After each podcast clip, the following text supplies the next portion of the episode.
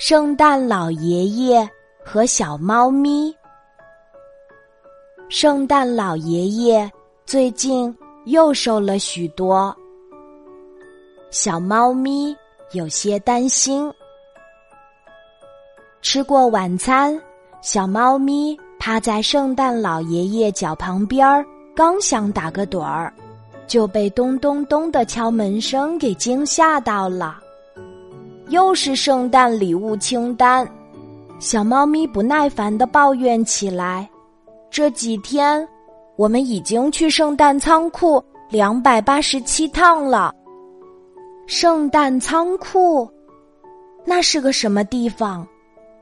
哦，那里存放着所有小朋友的圣诞礼物，每一个货架上都写着小朋友的名字和门牌号码。”圣诞老爷爷非常细心，从来不会送错圣诞礼物。只是，圣诞礼物清单上的字越来越多，所以越写越小了。圣诞老爷爷有时候需要戴上两副眼镜才能看清楚。小猫咪不想让圣诞老爷爷太操劳。就把他的两副眼镜偷偷藏起来。圣诞老爷爷找呀找，总是找不到。其实他知道是小猫咪藏了起来，所以从不生气，还是笑眯眯的。没有戴眼镜的圣诞老爷爷不可以休息，他依旧要去圣诞仓库。